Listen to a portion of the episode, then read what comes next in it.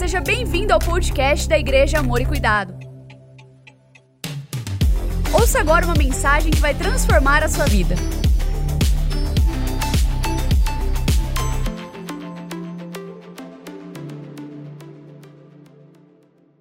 Vamos dar início então à nossa nova série de mensagens. Como estamos em caminho para a Páscoa, queremos nos preparar para esse evento, para esse momento. Então, um jejum e também uma série de mensagens que iniciamos hoje.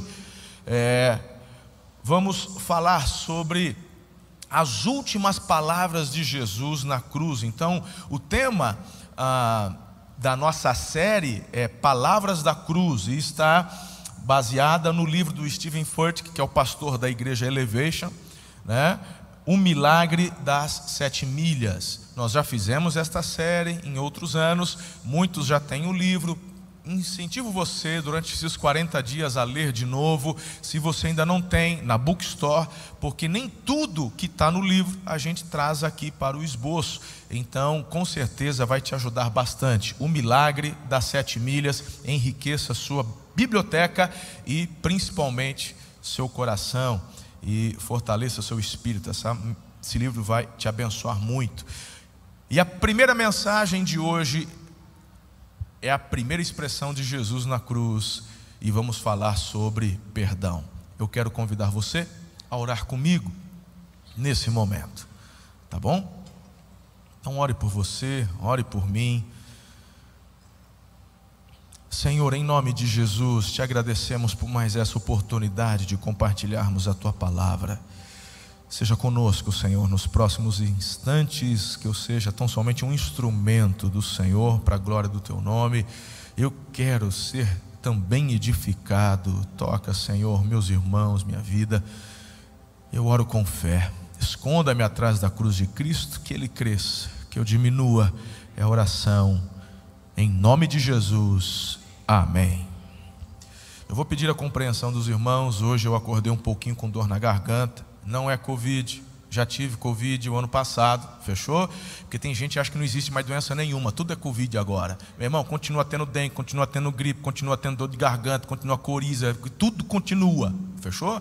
Então, é, eu já preguei agora de manhã, estou pregando agora e tenho mais uma noite, mais as reuniões que eu acabo fazendo durante o domingo. Então, a minha oratória aqui eu vou pegar mais leve, eu vou falar mais mansinho. Então, por favor, ajuda aí, não dorme não Tá? Pastor, mas eu gosto de uma mensagem mais do fogo. Aí temos o pastor Marcos Feliciano, que prega em um dos horários, e tem o, o pastor Raul de Mamalafaia, que prega também no último culto.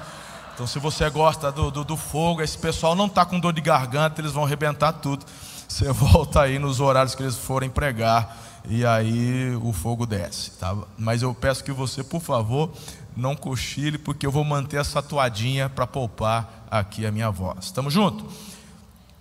1 Coríntios capítulo 15, versos 54 até o 57, diz assim: A morte foi engolida na vitória. Ó oh morte, onde está a sua vitória? Ó oh morte, onde está o seu aguilhão? O pecado é o aguilhão da morte que nos fere, e a lei é o que torna o pecado mais forte. Mas graças a Deus que nos dá a vitória sobre o pecado e sobre a morte, por meio de nosso Senhor Jesus Cristo. Uau, uau. Queridos, estas sete declarações que Jesus faz na cruz do Calvário é algo que mexe conosco. E em especial quando ouvimos a palavra do perdão que ele libera, isso nos toca de uma forma muito profunda e eu vou te mostrar o porquê. Lá em Lucas 23, 34, Jesus disse: Olha só, ele está pregado numa cruz e ele então ora ao Pai, e o que, que ele diz? Ele diz: Pai, perdoa-os, porque eles não sabem o que fazem. É impressionante. Você tem ali os judeus que o acusavam de agir como chefe dos demônios. Você tem outros judeus dizendo que ele era um herege. Você tem, inclusive, imagine você, pessoas que acompanhavam o ministério de Jesus, viam os milagres, estavam enxergando o agir e o poder de Deus, e mesmo assim fazendo coro, a turma dos galinhos de Ramos, na entrada triunfal de Jerusalém, a mesma turma, né, mudando alguma, mas está lá dizendo crucifica, o crucifica. Irmão, e Jesus olhando para essa turma, imagine você depois de surrado, espancado, com as costas dilaceradas por conta das chibatas romanas, você sabe como é que funciona. E aí, meu irmão, Jesus olhando para essa galera e não apenas para eles, ele olhava também para os soldados romanos que eram seus algozes. Mas para os soldados romanos, Jesus, ele era culpado. Eu sou um soldado e obedece é para crucificar? Então tá bom. Eu não estou julgando. Quem está julgando é o cara que o condenou. Eu estou aqui para obedecer, então tome couro. E esses soldados também, zombando, tirando ali, meu irmão, onda, né? lançaram sorte sobre as vestes de Jesus. Jesus olha para essa galera. Imagine você, talvez você e eu no lugar de Cristo, falava: Pai, pode mandar, manda uns anjos fortes que eu quero ver essa, eu quero ver esse povo derreter. Eu quero ver, né, irmão? Imagine você com o poder e a autoridade de Jesus, assim, derrete, mas derrete devagar. Eu quero ver você sofrer, porque não é possível, depois de tudo que eu fiz, tudo que eu falei, e vocês ainda desse jeito. Vai, derrete, praga, derrete. Meu irmão, Jesus olha para essa turma toda e diz: Pai, perdoa. Ah, irmão, vou te contar uma coisa. A primeira expressão da cruz é a expressão do perdão não apenas por conta da atitude do Senhor se entregando, mas pela declaração das palavras. Perdoa, perdoa. Pastor Martin Luther King disse: o perdão é um catalisador que cria a ambiência necessária para uma nova partida, para um reinício. Sabe, a coisa mais importante que Jesus falou na cruz é exatamente o que ele falou sobre mim, sobre você. Lá na cruz ele disse: Eles não sabem o que estão fazendo, eles não têm noção. Quando agimos na ignorância, quando agimos na raiva, na ira, quando agimos, meu irmão, de uma forma, você não sabe o que você está fazendo. Por isso que existe a instrução na palavra de Deus para sermos dirigidos pelo Espírito Santo, dirigidos pela palavra de Deus. Porque, meu irmão, se você se permitir continuar sendo guiado por suas próprias convicções, achismos, você não vai terminar bem. Perdoa, Pai, perdoa. A primeira palavra dele foi liberar perdão. Agora, me chama a atenção que a segunda atitude dele foi a intercessão. Ele intercede. Ele intercede porque ele fala assim: eles não apenas não sabem o que eles estão fazendo, e aí ele intercede dizendo: perdoa, perdoa. Jesus está intercedendo por mim, por você. Deixa eu te dizer uma coisa, eu disse no primeiro culto, repito agora. Muitas pessoas, por não conhecerem a verdade, a palavra, acabam pedindo a intercessão de santos ou até mesmo a Maria. E aí você vai lá, vem o pastor falar mal da Maria, meu irmão. Você nunca me viu aqui no púlpito da minha igreja falar mal da Maria, muito pelo contrário. Tenho uma admiração por essa mulher. Quando chegar no céu, eu vou abraçar ela, eu vou conhecer ela, vai ser tão bom. A Bíblia chama ela de bem-aventurada. De todas as que poderiam fazer parte daquele grupo, Jesus escolhe. Meu irmão, era uma adolescente, tinha 14, 15, 16 anos, não sei. Imagine a fé daquela menina e como Deus usou a vida daquela jovem para poder trazer ao mundo o Messias. Mas ela não tem poder de te ouvir, tão pouco de responder sua oração. O intercessor que encontramos na palavra de Deus é Jesus, e até na cruz ele não se furta da sua missão de se colocar em intermédio. Pai, perdoa. Eles estão me matando, eles estão, sabe, fazendo, mas eles não sabem o que eles estão fazendo. Perdoa. Ele é o intercessor. Então deixa eu falar uma coisa para você. Vá direto para Jesus. Aí tu vai, ah, meu santo é o santo tal. Ah, porque meu santo, ah, o padroeiro é o padroeiro tal. Porque é da família, pastor. Fala, tudo bem, irmão, deixa a tua família, porque a salvação é, é, é, o seguinte, não é por, não é coletivo, todo mundo, ó, vamos salvar todo mundo aqui. Não, não, não é desse jeito, é individual, é cada um que vai dar conta de si mesmo diante de Deus. Então, independente do que a tua família acha, crê, pensa ou viveu todos estes anos, Deus vai cobrar de você qual foi a sua escolha, a sua decisão. Então, é Jesus. É que eu amo Maria. Você pode amar Maria. mas você tem que crer em Jesus como Senhor e Salvador, porque não foi ela que morreu por você, foi Jesus.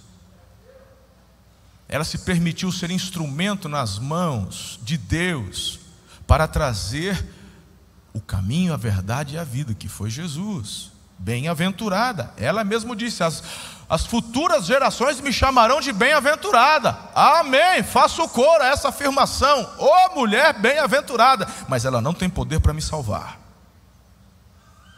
Tão pouco para me ouvir. Vá ao filho. Clame ao filho. Ele é o nosso intercessor. Sabe, você está olhando aqui para dois, que é um único símbolo, mas temos duas cruzes. O que você vê, eu já disse isso em alguma ministração da ceia na igreja, mas fica registrado, você que nos acompanha pela internet. Hoje, quando você olha para a cruz, o que, que você sente? Eu não sei você, eu sinto conforto. Quando olho para a cruz, é algo tão bom, irmão.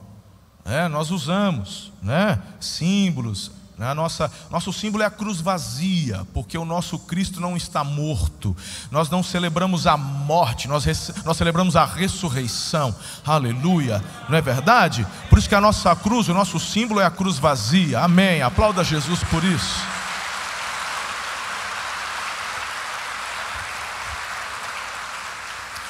Mas se eu tivesse aqui colocado na igreja duas cadeiras elétricas, uma de cada lado, Aí você entrasse para o culto, tinha duas cadeiras elétricas aqui. O que, você ia fazer? Alguns já regalaram os olhos. Falaram, pastor, pira não, pastor, pega leve. A gente sabe que o senhor é meio para frente aí, tem umas ideias diferentes, mas não inventa moda. Falou, mas o que você está olhando é a mesma coisa de uma cadeira elétrica. O que você está vendo aqui é um instrumento de tortura. Essa cruz não era simplesmente uma pena de morte. Porque o romano, meu irmão, se tinha um, se tinha um império mal que sabia fazer o povo, é, era, era o império romano. Se é para matar, põe a cabeça ali, dá menos trabalho e corta a cabeça fora, irmão. Já tinha tal da guilhotina há muitos anos já. É. A espada romana era uma das espadas mais eficientes para poder matar alguém. Então, para que pegar uma cruz, enterrar, depois amarrar, e depois subir, e depois pregar, e depois ficar vigiando o trem ali, seja o condenado que for. Para que tanto trabalho? Existem relatos de pessoas que ficavam cinco dias pendurados numa cruz. Porque a cruz não é simplesmente para matar, a cruz é um instrumento de tortura. Você já conhece a mecânica, como é que funciona desse instrumento de tortura? Pastor, fala isso não. Eu, toda vez que olho para a cruz, eu, eu, sinto algo tão bom, eu já estou começando a ter arrepio. Simples, irmão. Eu vou te contar uma coisa básica.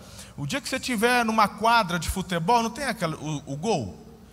Ou então na tua casa, qualquer barra que você tiver que seja firme, estenda os braços. E aí você solta o corpo e se pendura. Tenta respirar pendurado. A tua musculatura toda ela vai estar pressionando seus pulmões. E com os pulmões pressionados, como é que você aspira o ar? Não entra. Então, para você respirar, você precisa certo? E aí você alivia a musculatura torácica e das costas, seus pulmões são liberados e o ar entra. Correto? Agora, por que, que as pernas eram presas? As pernas não, não eram amarradas, elas eram pregadas. Então, no, provavelmente de lado, onde aqui no tendão de Aquiles, a, a, o prego passava provavelmente aqui. Muitas fotos aparecem pregando no peito do pé. Pode ser as variantes, mas provavelmente era assim.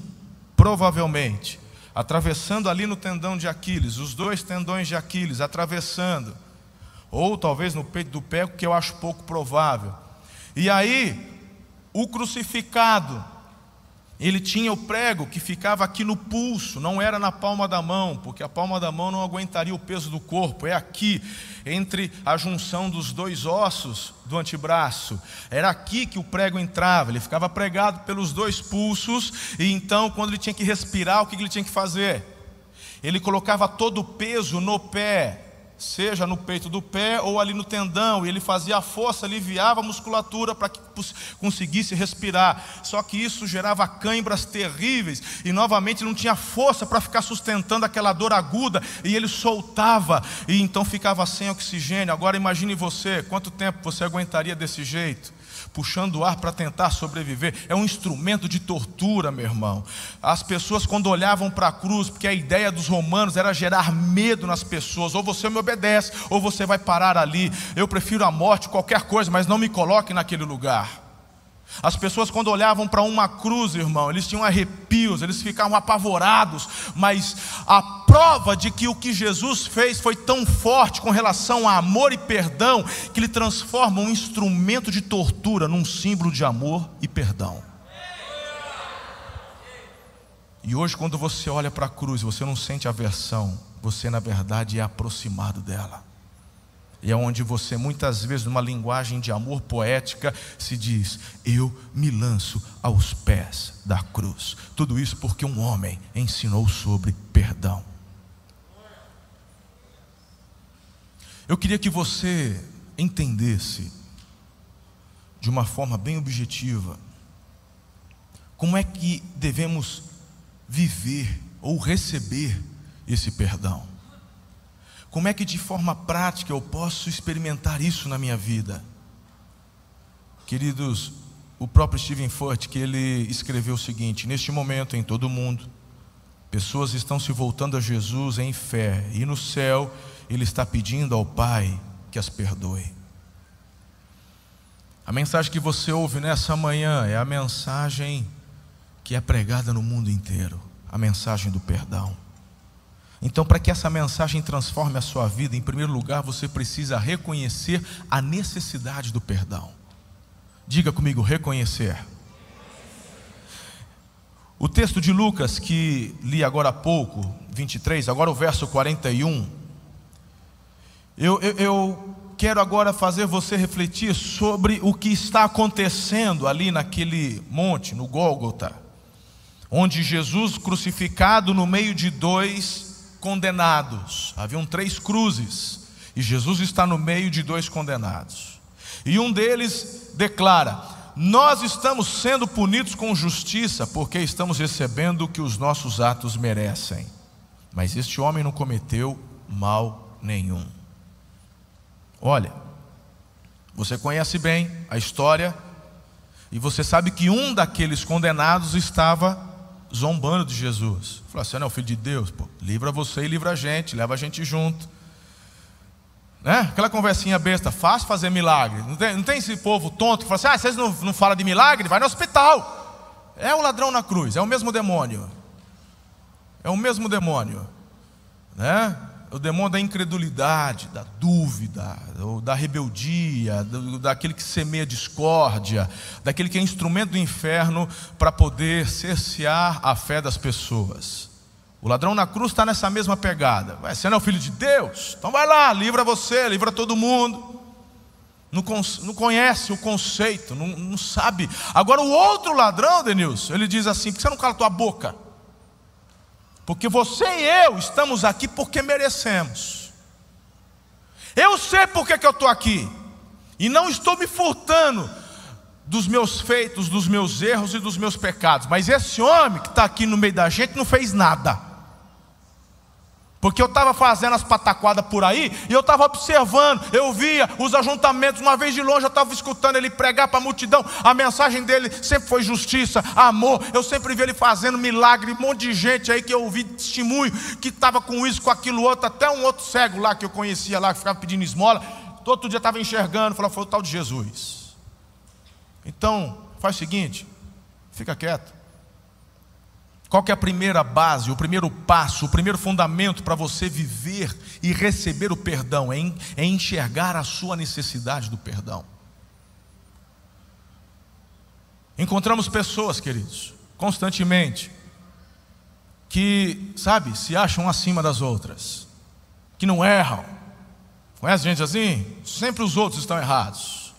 Nunca ela erra, nunca ele está errado, nunca reconhece um erro, nunca pede perdão. Já aconteceu várias vezes deu evangelizando pessoas e pessoas falam assim: ah, mas eu não tenho pecado. Porque tem um conceito errado sobre o que é pecado. Eu não sou perfeito, mas eu não tenho pecado. Nunca matei, nunca roubei, nunca fiz mal para ninguém. Eu vivo a minha vida, eu ajudo as pessoas do jeito que eu posso. E um conceito errado, esse tipo de pessoa nunca conseguirá viver o perdão do Senhor. Por quê? Porque não enxerga a necessidade. Deixa eu te falar uma coisa, irmão. Disse no primeiro culto, repito. Quantas vezes eu vou para o meu secreto, meu tempo com Deus, me ajoelho ali no sofá e eu não consigo começar esse tempo. Eu oro durante todo o dia, converso com Deus, aquelas coisas, estou dirigindo, estou conversando. Mas o meu tempo com Deus, quando, quando eu, eu, eu reservo aquele momento, quando eu me ajoelho, é difícil, irmão.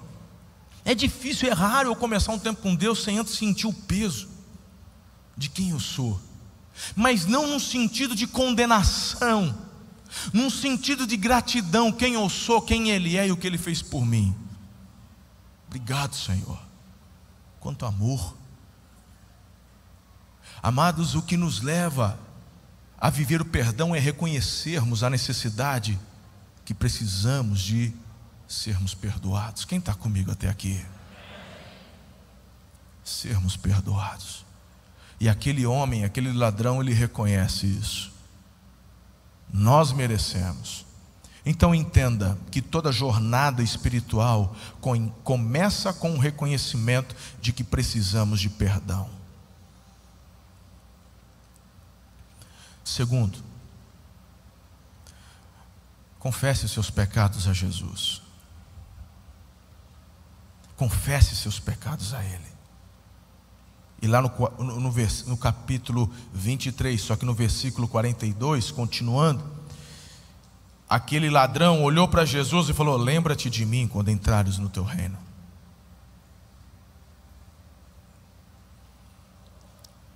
Primeiro João capítulo 1, verso 8 e 9 diz: Se afirmarmos que não temos pecados, enganamos-nos a nós mesmos e não vivemos na verdade. Mas se confessamos ou confessarmos nossos pecados, Ele é fiel e justo para perdoar nossos pecados e nos purificar de toda a injustiça. O primeiro passo é reconhecer a necessidade. Qual que é o segundo? Confessar. Confessar Jesus. Confessar que Ele é o Rei dos Reis. Confessar que eu sou pecador. Se você diz que não tem pecado, a Bíblia diz: você está chamando Deus de mentiroso, porque Ele quem está dizendo que você e eu somos pecadores. Sabe, eu sei que tem alguns pastores que acabam até ensinando: para de falar que você é pecador, que você já foi perdoado. Amém, irmão. Tudo bem, você já crê em Jesus, você foi perdoado. Mas a, a velha natureza, a essência dela, tanto que se você não ler, se você não crer, não obedecer, não andar na intimidade com Deus, não for guiado pelo Espírito Santo, você volta a pecar novamente. Então vamos parar de hipocrisia como se eu entreguei minha vida a Jesus e todos os meus problemas acabaram, eu não tenho mais problema com o pecado, e tal, tal, tal, tal, tal, eu não preciso fazer mais nada. Meu irmão, não é dessa forma. Eu preciso ser governado pelo Espírito Santo. Se você for governado pelo Espírito e obedecer o que o Espírito manda, você não vai ter problemas. Vai crescer, vai ser demais. Mas nós sabemos, meu irmão, a Bíblia fala, Tiago nos afirma que ninguém é perfeito nem no falar. Nem no falar, e a gente, se a gente erra no falar, é porque aqui dentro já está meio esquisito, que a boca fala do que o coração está cheio. Aí o que, que Tiago fala? Se a gente põe freio na boca do cavalo, você é mais ou menos por aí. É, é o papel que o Espírito Santo precisa desempenhar na nossa vida, botar um freio na nossa boca, um filtro em nossos corações. Então precisamos, queridos, reconhecer a necessidade de que Jesus, ele é o Senhor, Salvador, é o que tem poder para perdoar e que eu tenho essa natureza pecaminosa. Segundo, é confessar. Você já prestou atenção, por exemplo, que a Bíblia não te ensina a pedir perdão para Deus? A Bíblia te ensina a confessar o que é diferente. Não é? Então,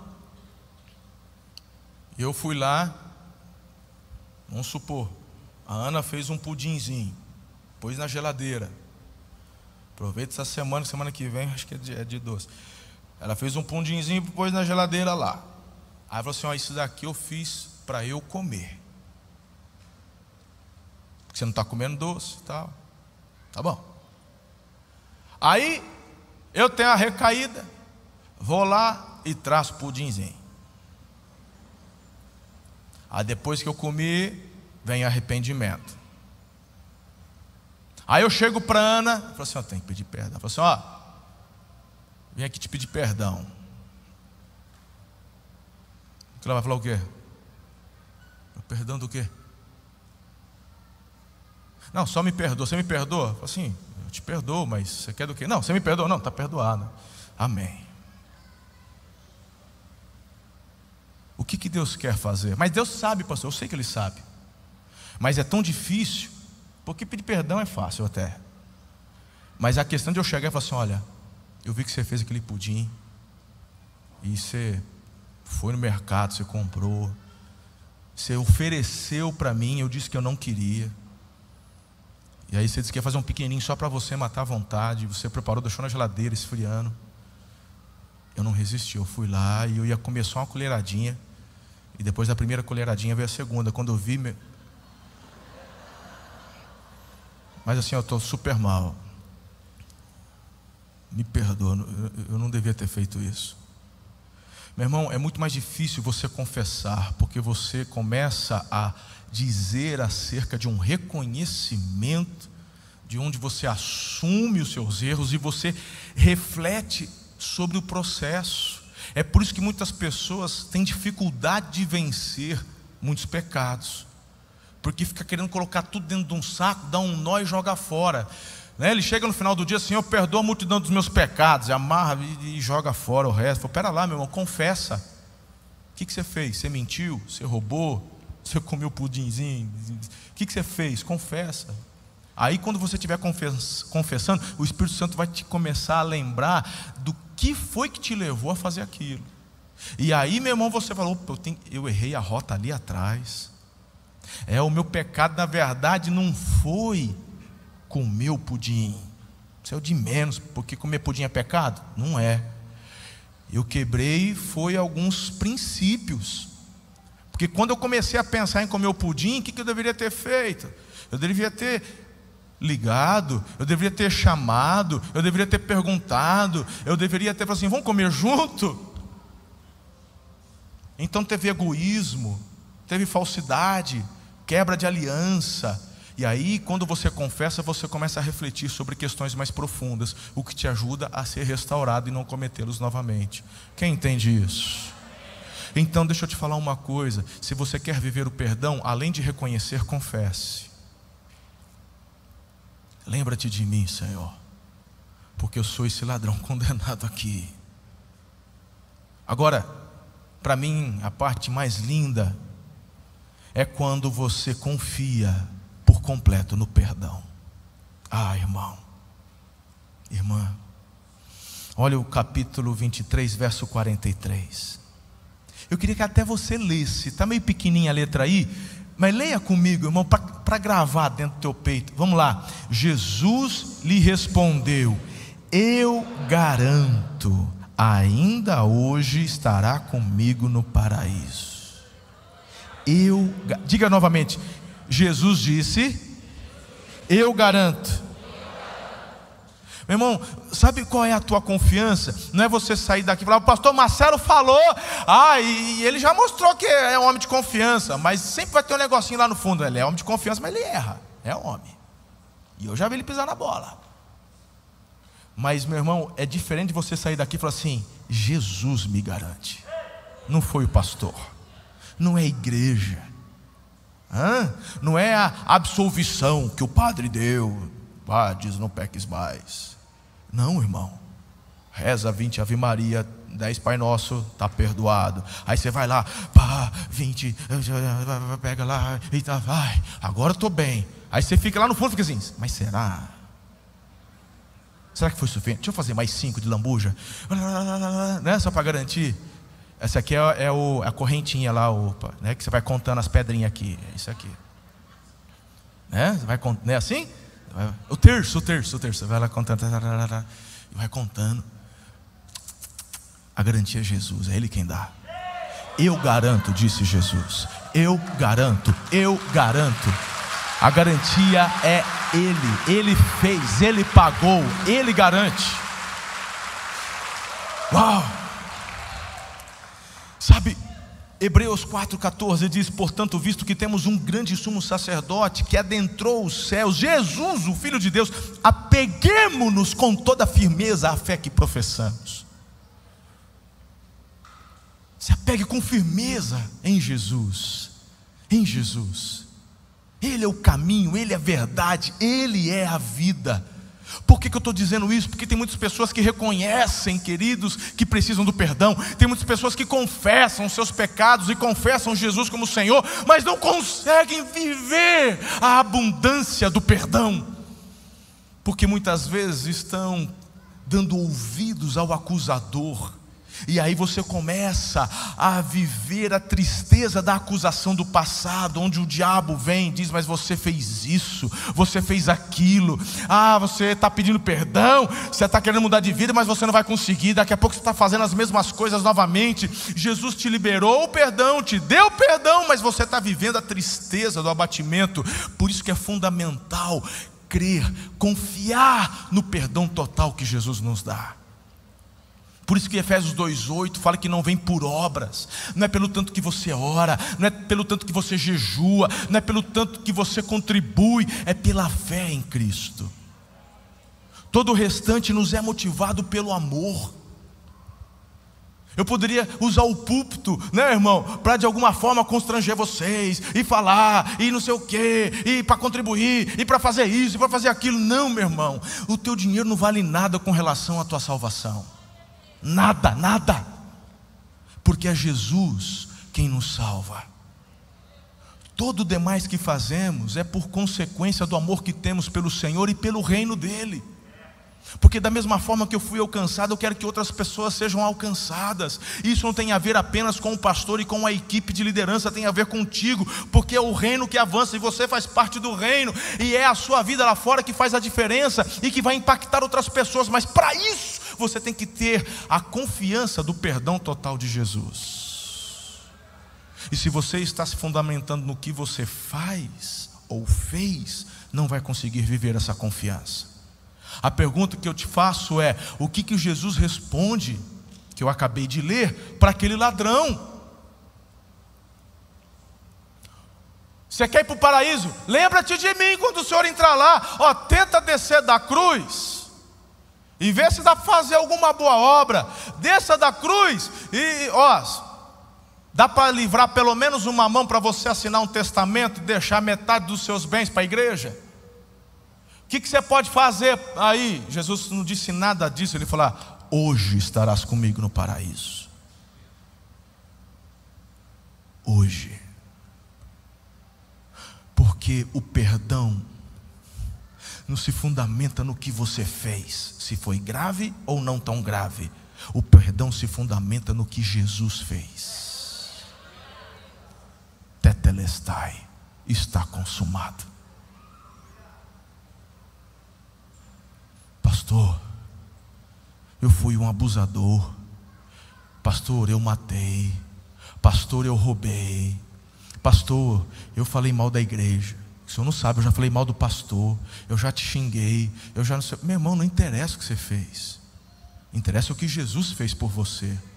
Reconheça que é um pecador, confesse seus pecados e receba, confie no perdão pleno e total. As coisas que você fez aqui no âmbito da terra têm as consequências. Se você traiu, vai ter quebra de confiança, vai ter que restaurar.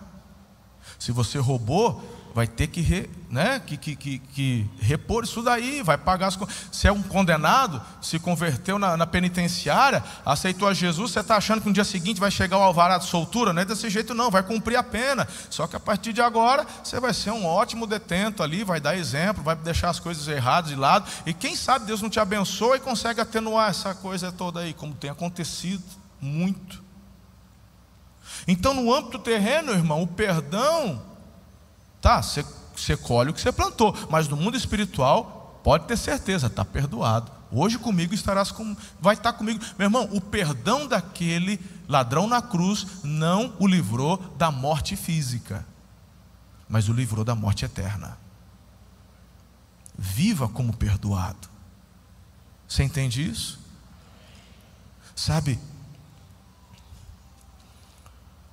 Stephen Furt, que ele escreveu: o perdão não apenas coloca você na estrada certa, como também o mantém nela. Esse é um momento onde eu preciso deixar esse desafio para você. Nós temos muitas pessoas que nos acompanham pela internet. A igreja está cheia. Eu não sei qual é a tua realidade. Eu não sei se você está aqui hoje pela primeira vez e ainda não tomou uma decisão ao lado de Jesus. Não que você não goste de Jesus, você o admira e conhece acerca dele, mas nunca se posicionou como filho, se rendendo a Jesus, dizendo: Eu entrego minha vida a Jesus. Eu quero ser restaurado, mudado. Eu quero receber esse perdão. Eu faço parte desse time, pastor, que assim, eu sempre fui uma boa pessoa, ajudei as pessoas. Mas isso que o Senhor falou, que Deus diz acerca de mim, que eu sou um pecador, eu estou entendendo. Eu estou reconhecendo. Ótimo, então confesse. Não, eu, eu confesso. Eu confesso Jesus como meu Senhor. Então, pelo amor, receba o perdão pleno.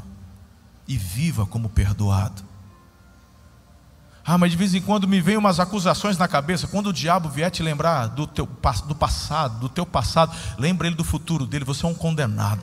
Que o Senhor te repreenda. Eu viverei como filho de Deus perdoado.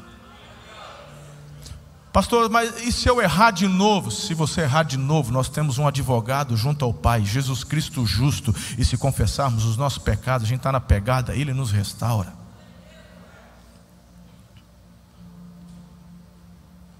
Porque você não é o seu erro, você é filho. Você é filho de Deus. Mas filhos são os que reconhecem, confessam e confiam. Então, se você nunca tomou essa decisão, você não pode sair daqui sem tomar essa decisão. Para ter essa confiança de que é Jesus quem está garantindo isso para você. Talvez eu esteja conversando com pessoas que sejam até membros dessa igreja, mas que não têm vivido a confiança do perdão. Está vivendo no meio da acusação, uma vida triste, cabisbaixo. E precisa receber da parte de Deus essa restauração plena. Hoje é um dia para você reconhecer isso.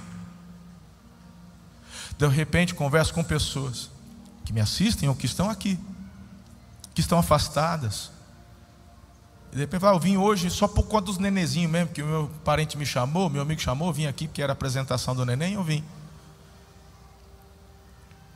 Aí você começa a perceber que o Espírito Santo usou até a vida do nenenzinho só para poder pegar você de jeito. Porque na verdade ele não abre mão de você.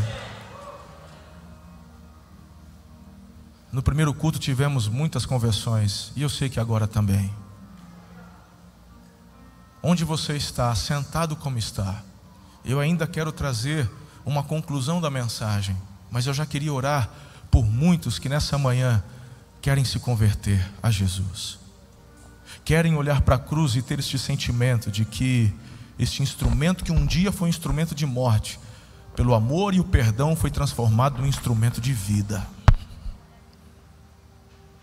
O que antes as pessoas olhavam e tinham aversão, hoje as pessoas olham e encontram conforto porque a garantia é Cristo. Sabe? Algumas pessoas até dizem assim, pastor, mas me deixa no meu cantinho.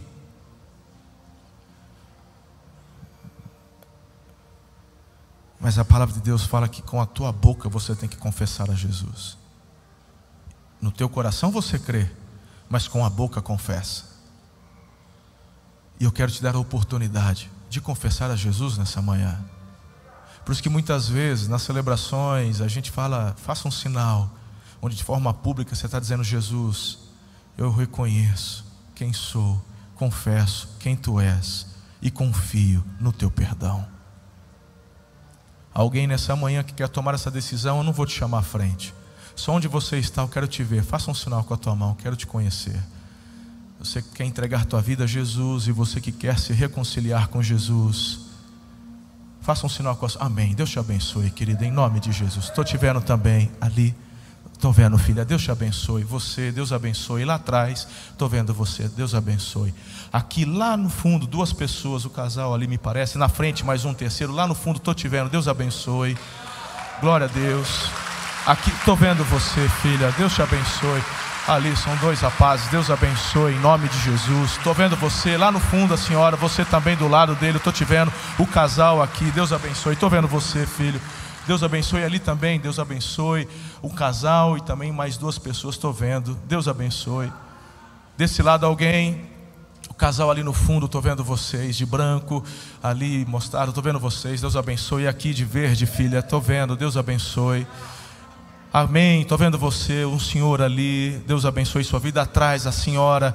Deus abençoe sua vida. Você, filha, também de, de máscara preta, estou vendo você. Deus abençoe. Aqui, filha, no final da fila, estou te vendo. Deus abençoe esse jovem de camiseta branca. Deus abençoe. Glória a Deus. Aleluia. Glória a Deus. Deixa eu te falar uma coisa. Você, de forma pública, está confessando Jesus como Senhor. E eu queria que nós, assentados como vocês estão, vamos fazer esta oração. Todo mundo, somos família. Quem já entregou a vida a Cristo e hoje quem está entregando pela primeira vez, se reconciliando, vamos fazer essa declaração. Amém? Então, com a mão no coração, simbolicamente, ou assim, a mão levantada, diga: Querido Pai eterno, eu reconheço que Jesus é o teu filho.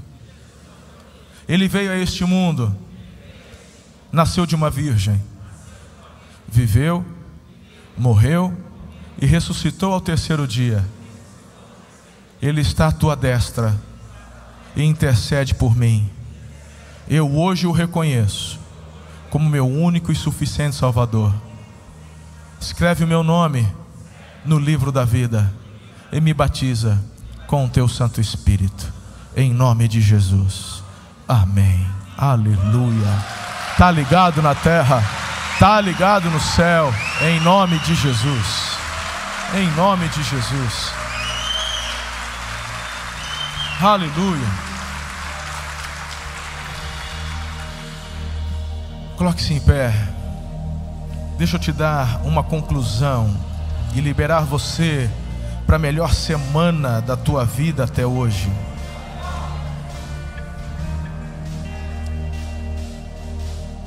Eu não posso terminar essa mensagem sem deixar com você um último desafio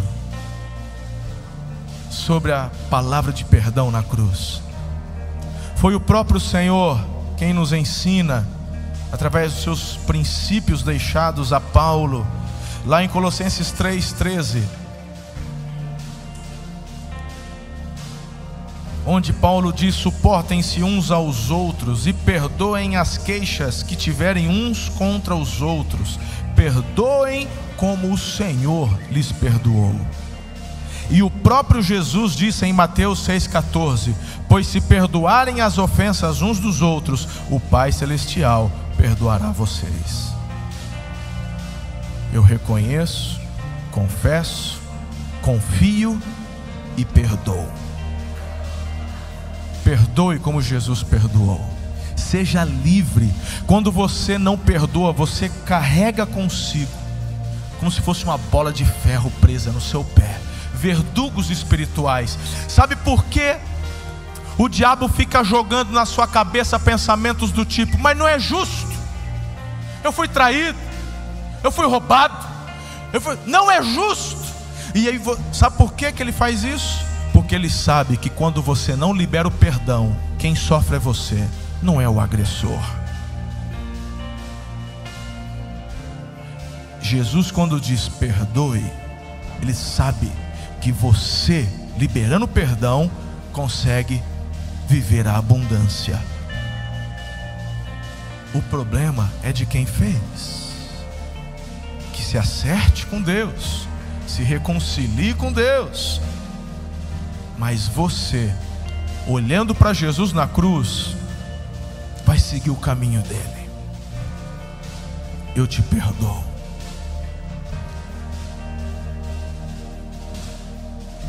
Tem gente que ainda diz assim: quem perdoa é Deus. Comigo,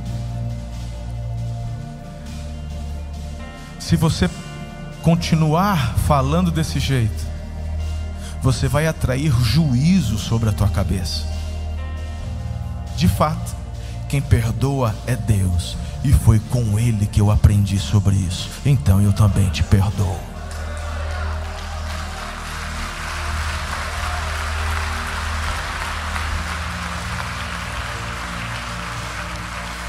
Que o Senhor te abençoe e te guarde. Que o Senhor sobre ti levante o rosto, tenha misericórdia de ti e te dê a paz.